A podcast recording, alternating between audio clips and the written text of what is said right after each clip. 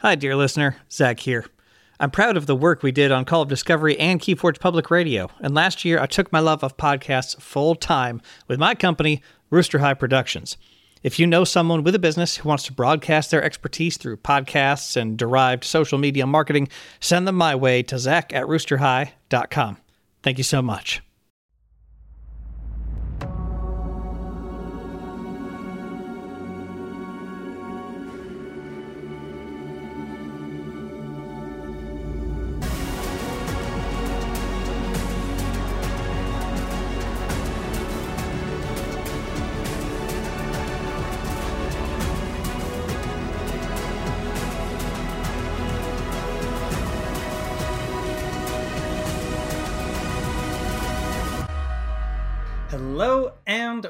Welcome to Call of Discovery, the podcast where we invite you on a journey into the Crucible for a weekly or fortnightly celebration of all things Keyforge, its community, and the excitement of discovery. I am but one of your hosts, the one with the accent that's less fun to listen to, Zach Armstrong, and I am joined again by Ed Pocock.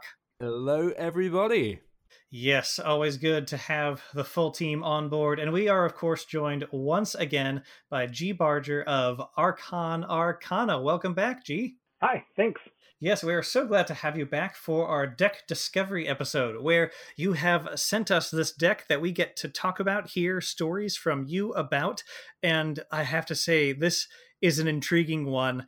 And we can jump right into it because there is something that, if our listeners have uh, clicked the link that will be in the show notes for this particular deck, there is something they're going to notice right off the bat when they end up on the Master Vault here. So, Gee, could you tell us what's the name of this deck and tell us the story how you got it to 46 organized play games recorded? Uh, so, the deck is Sonshen, the Marchioness of Bullies. And basically, what happened was there uh, there was an interview that Richard Garfield did, and I think we talked about this a little bit in the uh, in the previous episode, I think, uh, where he basically talked about how Keyforge was great, and one of the things that he was hoping to do with Keyforge was to sort of bring this back into uh, the early days of TCGs, where people would have one deck and they would play that same deck over and over and over, you know, for weeks or for months, even at one point he said. And so with Sonshen, basically what I had been doing is I'd gone through and I, I had I have more than one deck. Sonshen is the deck that is like locally is the one that I'm kind of known for playing. But basically the reason that I'm known for playing it is because I wanted to just see what how well does the chain balancing mechanism work in chain bound events. And I also wanted to get a chance to really get to know a deck and see what it can do and kind of really put it through its paces. And so, as it stands right now, Sonshen is at a, a, an amazingly uh, balanced 23 wins, 23 losses record. Uh, all of that is through Chainbound. And um, yeah, and it's just been a lot of fun to play. It's a really fun deck. I like a lot of what it does. It has a lot of like just really fun cards to see, like uh, kind of like impacty cards.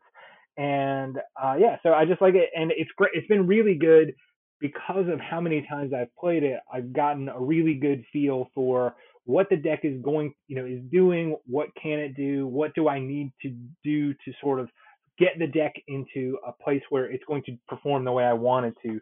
And uh, yeah, so it's just been uh, it's been a lot of fun. It's a very fun deck to explore. Lots of really neat cards in there. So. Hmm. Well, spending an immense amount of time with one deck to get to know its its and outs and really discover it on that level is something that's close to our heart here at Call of Discovery. Ed and I both have our own experiments with that going on. And something I notice about this deck is that it has mostly one of cards, as in there's only uh, there are are three pairs in this deck, all in one house. All of the other cards are are one off. So what what does this deck do consistently, even though it has so many different pieces to it, so many different tools? Uh, what it really does is it, it, really has a lot of just of a really good destruction. I mean, a disruption element to it. It basically wants to, while doing things for itself, it wants to get in the way of what your opponent is doing. The weird thing is where you have that, when we talked a little bit about the Mars engine and how the Mars engine is really weird, but if you can find a Mars engine that you can make go, it can really go.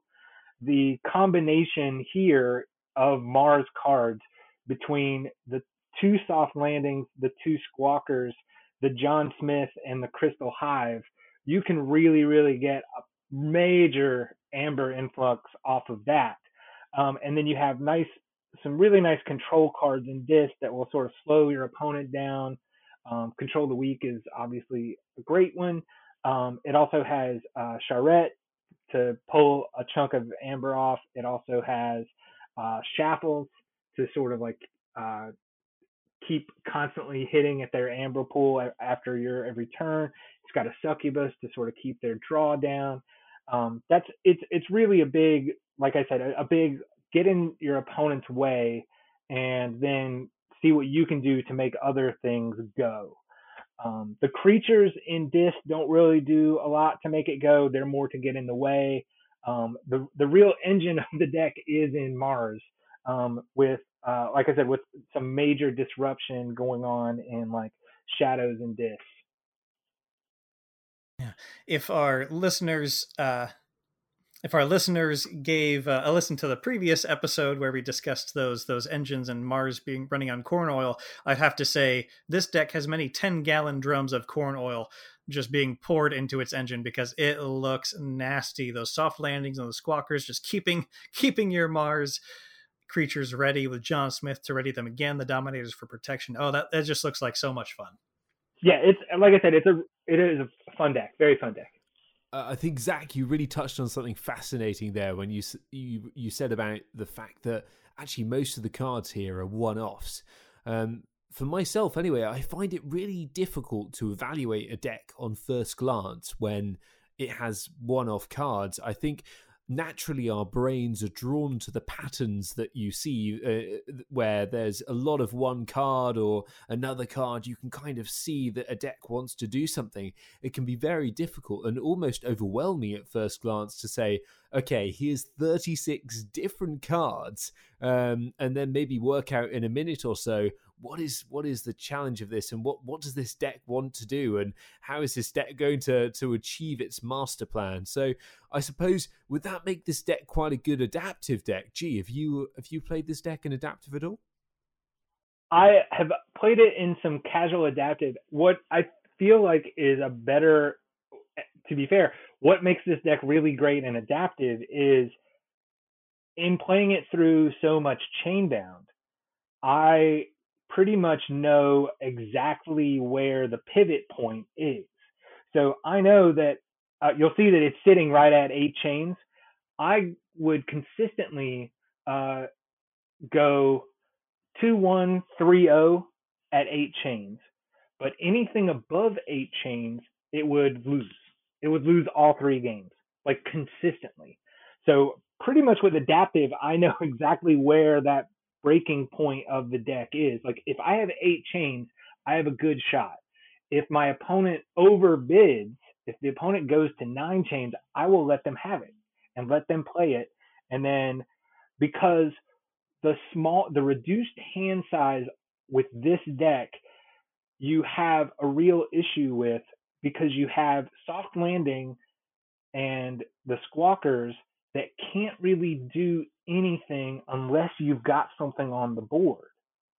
So if you end up with double, you you you know you've got a high likelihood of getting soft landings and squawkers in your hand because you've got that's four out of your 36 cards, and so they that's kind of sitting in a dead spot when your hand is small. So uh, yeah, so that's that's sort of like the big thing for adapt when you're playing this adaptive. You want I would definitely try and push my opponent up. And once you start getting into the eight chain range, people start to get a little iffy. Like, oh, can I make that go with eight chains?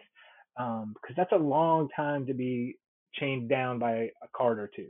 So, uh, but yeah, that's uh, uh, yeah, it's it's a great adaptive deck. I've never pay, I've never played it in uh like a competitive adaptive, like at a vault tour or something like that. But in a casual adaptive, it usually goes it goes it does do pretty well. I would have to agree, and I think for adaptive, one of the biggest skills is to know how the deck that's getting voted on will handle chains. I think that is often the deciding factor in an adaptive match that doesn't just, you know, is isn't just two games and done. So that's that's really interesting to hear, especially that with more chains, your soft landings and your squawkers don't really have anything to do, and all of a sudden, all of a sudden, your the deck just starts to to grind to a halt. But this deck has a, a lot of other fun stuff in it. The master plan to hide a card underneath until the perfect moment. Um, pandemonium and guilty hearts to capture a bunch of amber then blow everything up. What are some what are some of the fun combos between the singletons that you found that might be like a a combo that might be an out that you play to in a particular match?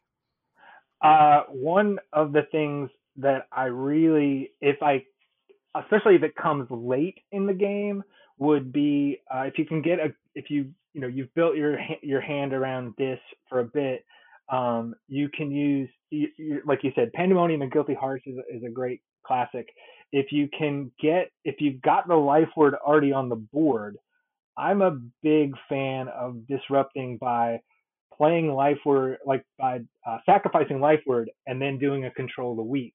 and if you know what's in, you know, you've got a good idea of like what their board looks like, you know what's in their discard pile, you can really, really handicap someone by you're forcing them to play a certain house, but yet they can't play any creatures from that house. Mm. So hmm. that's just a it's a lot of times if it's if you can get that to go, that's a really good where you're basically limiting your opponent to a turn possibly where they can do nothing and especially in a creature heavy deck or you're getting it to where all they can do is suboptimal action cards where they're maybe getting one or two amber out of it. Yeah, that is certainly a great way to start to close out a game, control the weak, and especially with the icing on the cake. The icing on the control the weak cake of Life Ward is just is just nasty. My goodness. Um, and uh, it looks like you've got plenty of uh, amber control in shadows. Is most of the amber control just in shadows, or do the other houses help help keep the opponent's amber down when they're threatening to to forge? Well, I mean, you can always in in this you can use uh, you can use pandemonium to you know it doesn't necessarily help you, but it does help.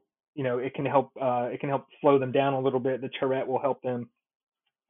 Uh, Shaffles has has become a clutch if you can get it out. Um, Charrette will do that. There's not a lot of you have pretty much zero amber control in Mars, which is so like I said, you've got the weird you've got your weird engine out there, and then everything else you're kind of is just your disruptor. Um, mm. So uh, yeah, but that, I think you, you pretty much hit on all the good stuff. The the there is a lot of damaging, like between finishing blow and relentless whispers. There's a lot of like damaging steel yeah. Um, you've also got some really good synergy if you can keep if you can get Carlo Phantom out and then follow that with your master plan or your uh, subtle maul to get a steal and an artifact on the board, and then possibly space with master plan get some space in your hand. Um, yeah, it's just a, like I said, it it really is just a, a fun deck to play. It's a lot of, and and I've played it a lot, so I I kind of know like where it's working and where it's flowing. And one of the things that uh, I think is the most um, difficult when you pass the deck to somebody else to play it is you can like when you end up you'll end up with dead Mars cards in your hand. You're just like I can't do I don't want to do anything. But the, and the tendency is at least what I've often seen people do is you'll have like a soft landing and maybe a squawker and you know you know what if I can draw that John Smith I will do it. And you're better off sometimes just discarding, especially if you have like I've I've had it where I've had two squawkers and a soft landing, and you're just like, if I can get that John Smith, everything will be all right. But that John Smith, you can't count on that John Smith coming. So your better plan is to just ditch your ditch the soft landing, play the two squawkers to do some stunning, and then just let free that space up in your hand that's almost always the better play when you get a, like that kind of trio, whether it's you know the two soft landings and a squawker, or both squawkers and the soft landing. It's it's about to build that Mars engine, you've really got to cycle those cards out, and it it you know it's not it's not an engine that will always fire, but it is something that you've got to get you know you've got to be aware that holding those cards while it would make a really great explosive turn, it's probably not going to happen. Sure, sure. And I think those setups in decks that have things that are combos that are tempting to hold on to cards for, like Squawker, Soft Landing, and John Smith, is great for adaptive because you can really uh, pressure test somebody's judgment there, right? Like I know I could certainly fall fall victim to waiting for a John Smith to show up uh, in my hand just so I could do the really cool thing, but uh, but sometimes that you know that uh, it might not be the right. most efficient play to get something new.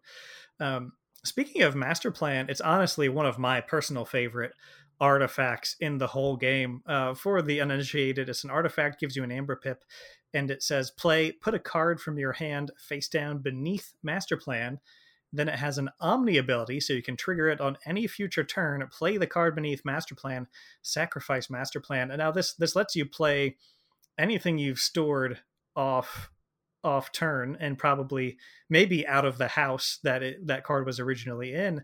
So, Gee, what is your favorite thing you've master planned, or your favorite master plan that you have concocted and pulled off playing some card at the perfect moment out of house? I think uh, one of my choice, like my favorite thing to put under master plan in this deck is a soft landing, um, just because being able to bring in any creature ready is massive. But there's another thing that soft landing is sort of like uh, a lot of people forget is that soft landing also applies to artifacts. That's and so right. That's right. Yeah. So if you if you're able if you've got an artifact that you want to use immediately, say your life word, or say you've got a bunch of creatures in your hand, or you've got a bunch of creatures on the board, and you want to get double reaps out of them and suddenly crystal hive you've got crystal hive there in your you know you've got your mars ready you've got a bunch of mars creatures ready and if you if you could have drop the crystal hive ready and double your reap on it that'd be great. So yeah soft landing soft landing being able to apply to artifacts i love to drop that under there and then either use it on something like even using it on subtle maul is fine um, but yeah, using it on an artifact is a, is a fun twist that usually people aren't prepared for and it can like i said especially if you can drop if you if you've got it in dis and you play the Lifeward and you sacrifice it that same turn and then like the call the control of the weak with it that's mm. uh I, it's not table flipping good but it it makes people very angry table table flipping good. I like that.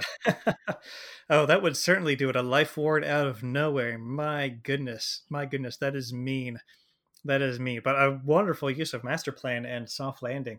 I'll admit being slightly surprised uh, soft landing being the choice, but you've made such a good case for it with all of those lovely all of those lovely uh, artifacts that you have to drop ready. Wow, that's a great example of where getting all those reps in with the deck can really give you an edge over your opponent. I mean, we were talking about adaptive a bit earlier. If this was an adaptive match, I'm sure that your opponent wouldn't think to uh, soft landing on on the uh, under the old master plan.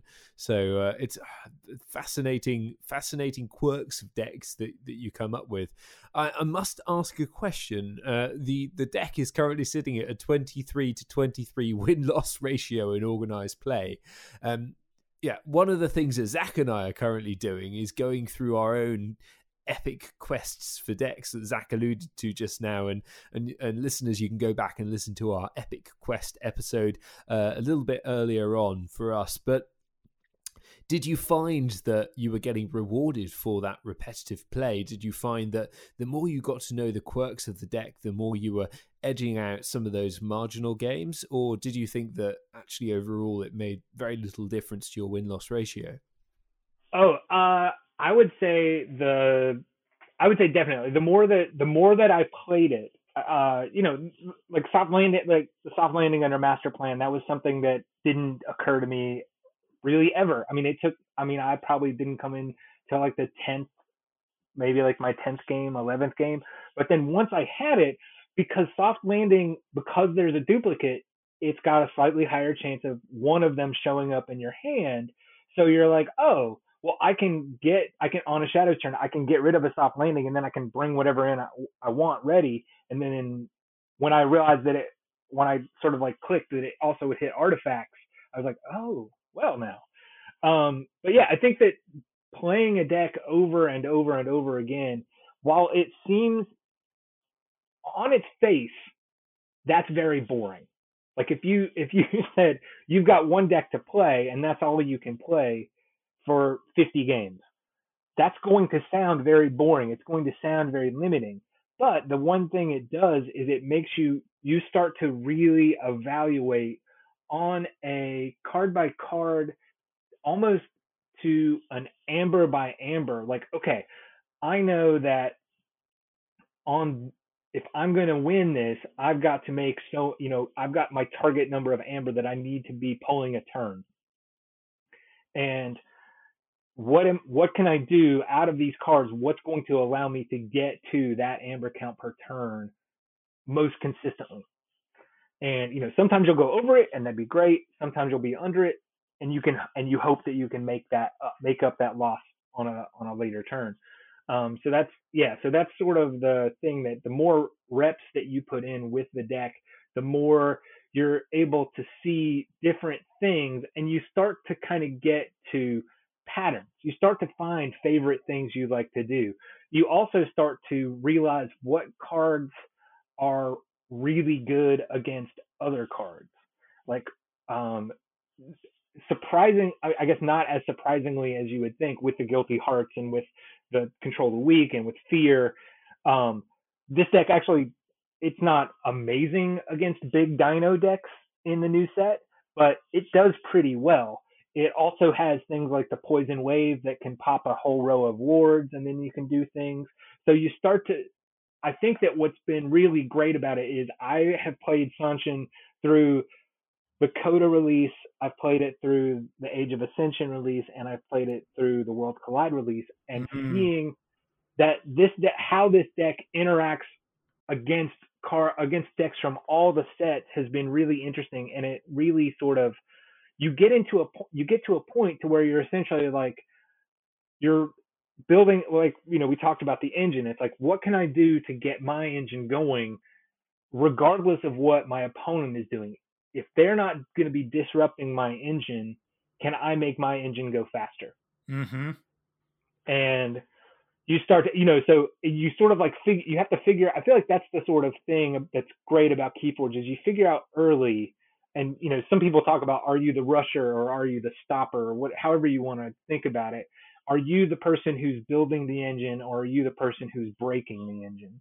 and if you're if you're the person who's building the engine you've got to be able to keep building your engine no matter what is going on with your opponent and what's nice about Sonshen is so many of the cards that are in here are giving you amber as you're doing the disruption so as you're breaking something of your opponent and giving them something else to deal with you're also getting amber out of it yeah, those those blessed blessed amber pips. Yeah, that is, a, that, that is a nice reward. You disrupt your opponent and you get some amber. I have to say that's a deal I'd take any day. Definitely so. Um, so yeah, I mean, I yeah, definitely a reward. I feel that there is a very high reward, and I, you know, going back to going back to that interview with Richard Garfield, I feel like he wanted it. He wanted KeyForge to be a game where you know you had people who were tied to decks, and I feel like that's that's something that hasn't necessarily come about to people. There's so much of the grass is always greener kind of mentality in a lot of players with KeyForge where it's like, oh, well, I have like these 42 decks. I need to play all of them. And I, I'm not disagreeing. I'm not saying you shouldn't play all your decks, but at the, yeah, but at some point it does, there is a, a, I think there's a large benefit to saying, okay, you know what? I'm going to spend some real time with this deck and see what really makes this deck go. And so, what's next for this deck? Are you are you done spending time with this deck, or do you feel that you're you, you've got more to discover with it? I I basically what this deck has kind of become locally is it's the deck when someone says, "Hey, I need I've got a new deck that I want to try out." It'll be and I I, the, I will always ask, "Well, do you want to run it against Sonshen?" And they will their the question will be the, the response is, "Well, I don't think my deck is that good." Or it's like, "Yeah, I, I want to see what it can do." And so it's I don't it's not that Sonshen is an unbeatable deck. It's just that because I know it so well, I think people see it as if I can take that deck down with Gee playing it, then the deck that I've got if I can if I'm playing this deck relatively cold, if my deck beats Sonshen, then it's probably okay. It's probably a deck that's worth doing some more with. So it's a it's a really good I feel like it's a good yardstick kind of deck. It's a benchmark deck. Yeah, yeah. That's cool because it can be very difficult to evaluate decks unless it's against another deck, really. Um, I mean, what is a deck on, on its own if not if not compared to the meta it's part of? Indeed. Indeed. And I love that you and this deck are really poster children for that wish of Garfield's that decks can be so connected to people and you know i'm honored that we get to talk about you and your connection to it here that uh, so many people around the bay area and california usa know. And it it harkens for me as as a, a good old nerd it harkens to those stories where you know a warrior they have a sword with a name that's theirs right? Or a technique that only they have mastered. And it feels like we're actually getting those sort of storylines in Keyforge, and I would love to see people emphasize them more. And uh, thus, I'm very happy to be able to get to talk about, you know, Gee Barger and Sonshen, the Marion, uh, the Marchioness of Bullies, and how you've taken it to 40, you know, this 46 plays, and you know it so well. You've played it against all of these sets. That's just such a great story that's unique to Keyforge because this deck you know, this deck would have had cards taken in and out of it for different metas if this wasn't Keyforge, right? By any normal player, but it's been the same the whole time. And that's just so exciting and so fun. Yeah, that's and that, uh, like I said, I feel like uh, you're exactly right. Like if I could tweak the deck, that would be one thing. It'd be like okay, and I would probably be you know infinitely tinkering with it. But for me, that is not as interest like I, that's not i was never you know i never got into deck building or anything like that so that never really appealed to me and so the fact that well since i can't make this deck any better the only thing that i can make better is my relationship with that deck and so the only way you make that relationship better is by playing it over and over and over and over and over Mm, I think I might need to steal that point that you can't make the deck better, you have to make your relationship with it better. Ooh, that is that is ooh, that is gold. That is Keyforge gold right there, my Deep. friend. you you have opened a vault of vault of emotion. yes. Uh, so I have I have one final question for you, Gee. It's probably the most serious, somber question of all the ones we've asked about this particular deck, how did Sonshen earn the title the Marchioness of Bullies? That that feels like something not lightly bestowed. So so a Marchioness is a is the uh, wife of a marquis or a marquise, however you know the different regional pronunciations. And so I feel like basically what happened is uh, Sanshin was uh, just elevated, and she was just a premier bully I mean, if you look at the cards that she has and you look at the things that she can do, she just wants to just poke at you and just not not be nice. Like it's not that she's uh you know, she just has nothing nice to do to you. She doesn't want to give you anything. She only wants to take away from you. Sometimes she'll give it back with like a Charette or something like that. But really she just wants to get in your way. And if that's not bullying, I don't know what is. so not not many fertility chants or fuzzy Gruens in this deck, it would seem. No, no, not a not a lot of love. Not a lot of love from from the Marchioness of bullies. The Marchioness of bullies. Well, what what an appropriate what an appropriate name for her that you have uh, bonded so well with over over all these years and i think uh, uh, as much as we embrace positivity, we will we will endorse your endorse your wonderful relationship with the ruler of bullies here, just for the sake of Keyforge uh, and the competition for the vaults, ostensibly. Well, thank you so much, Gee, for bringing Sonshen to us from the Bay Area, to the world, to all of our lovely listeners. We've really appreciated getting to hear about your story of all of these plays and what she does. So, yeah, thank you. Thank you so much for coming back. We appreciate it. Thank you so much for having me. This has been a, an absolute treat. Oh, it's been a treat treat for us too. It's been a treat for us too. So, listener, if you are enjoying Call of Discovery and are willing and able to support us monetarily, our Patreon is linked below where you can put your own weird and wonderful decks in the spotlight, much like Sonshen.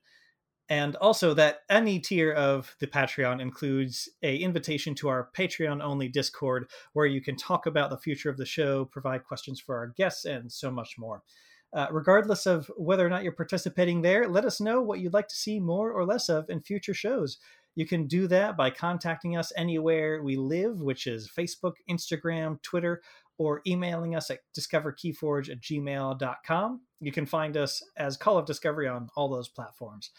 But most importantly, more than all that, if you think a friend would enjoy this particular podcast, please help them to discover it. Have you answered the call of discovery?